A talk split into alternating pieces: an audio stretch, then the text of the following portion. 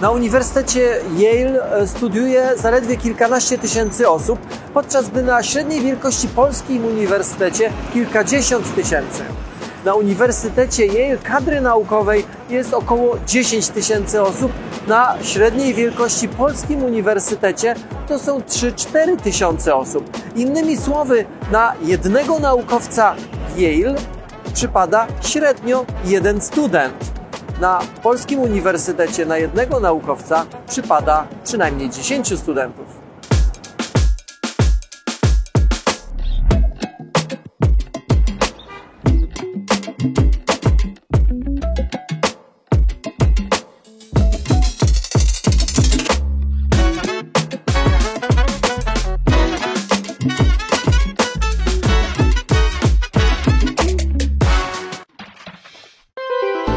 Uniwersytet Yale to top z najlepszych uniwersytetów na świecie.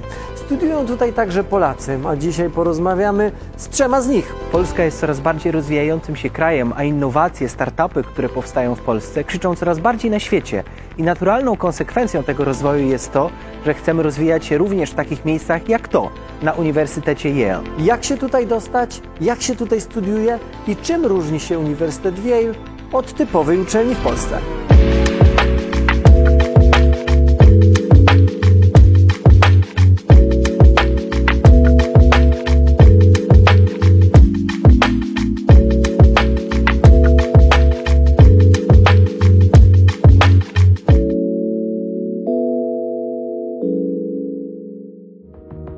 O co w ogóle jest to całe halo?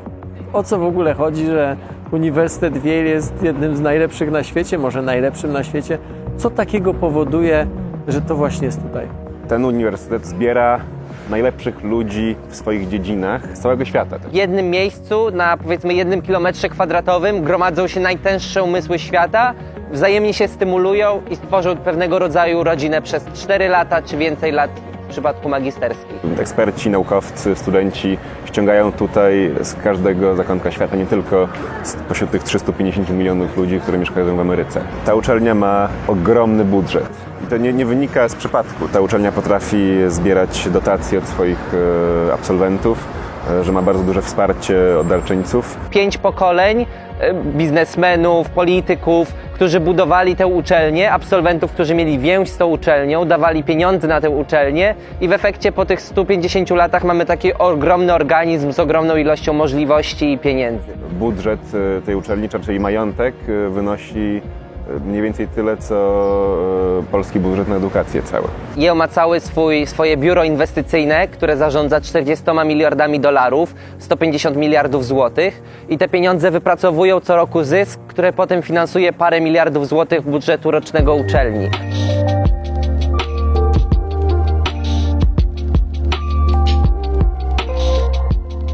Uniwersytet Yale został założony w 1701 roku.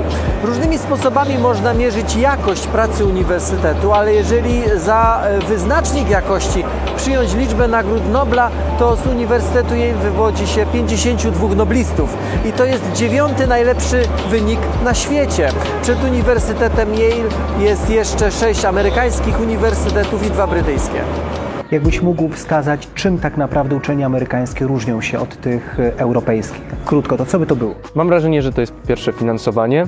Bardzo łatwo o granty badawcze, bardzo łatwo się prowadzi badania, bardzo łatwo opatentować, skomercjalizować produkt, wynalazek. Kluczowym wyróżnikiem studiów w Stanach jest ich interdyscyplinarność. Czyli nawet jeżeli ja studiuję historię i ekonomię, to te dwa przedmioty to będzie dwie trzecie moich kursów. Uczelnia zmusza mnie, bym trochę sięgnął do medycyny, trochę sięgnął do pisania. Swego rodzaju taki bufet szwedzki, z którego studenci wybierają sobie y, poszczególne kursy.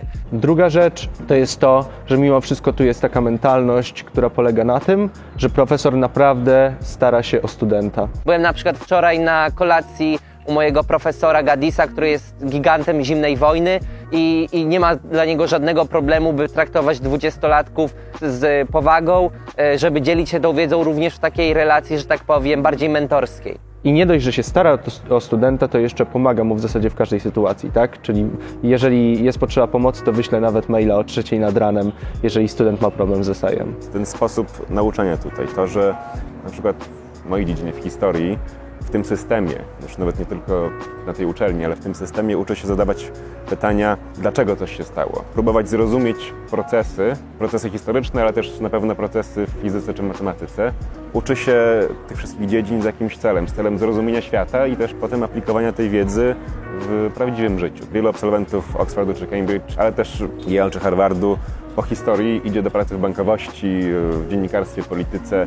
Faktycznie jest tutaj położony bardzo duży nacisk na to, żeby student realnie się czegoś nauczył, żeby z tego skorzystał. Tak jak w mentalności amerykańskiej klient nasz pan, tak? Student mimo wszystko za te studia płaci. Plusem jest ta bliskość, że mieszkamy wspólnie, wszyscy jemy razem posiłki, tworzy się taki pewnego rodzaju mikroklimat. Wielu młodych ludzi chciałoby studiować w Stanach Zjednoczonych. Kiedy zacząć o tym myśleć? Nie ma jednej drogi, żeby znaleźć się tutaj, ale im wcześniej młody człowiek podejmie taką decyzję, tym lepiej. Co warto podkreślać, studiowanie w Stanach Zjednoczonych wcale nie musi się wiązać z dużymi pieniędzmi. Ile to kosztuje? Nie podatnika, ile to kosztuje ciebie, bo uniwersytety w Stanach nie są uniwersytetami darmowymi. To zależy oczywiście od kierunku. Myślę, że większość, można spokojnie powiedzieć, studentów zarówno na poziomie licencjackim, jak, jak i wyższym otrzymuje od uczelni jakąś pomoc finansową. Uniwersytety podchodzą do tego w ten sposób, że jeżeli przyjmujemy studenta, to zakładamy, że ten student jest na tyle dobry i wniesie taką wartość do uczelni,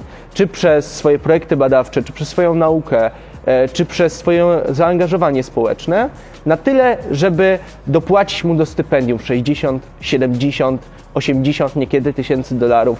Znam ludzi, którzy nie płacą nic. Ja płacę kwoty zupełnie osiągalne dla średniego Polaka, jeżeli chodzi o dochody. Żaden kraj na świecie, może poza państwami skandynawskimi, nie finansuje w pełni studiów dla obcokrajowców. W Ameryce, jako że te uczelnie są podmiotami prywatnymi, każda uczelnia decyduje indywidualnie.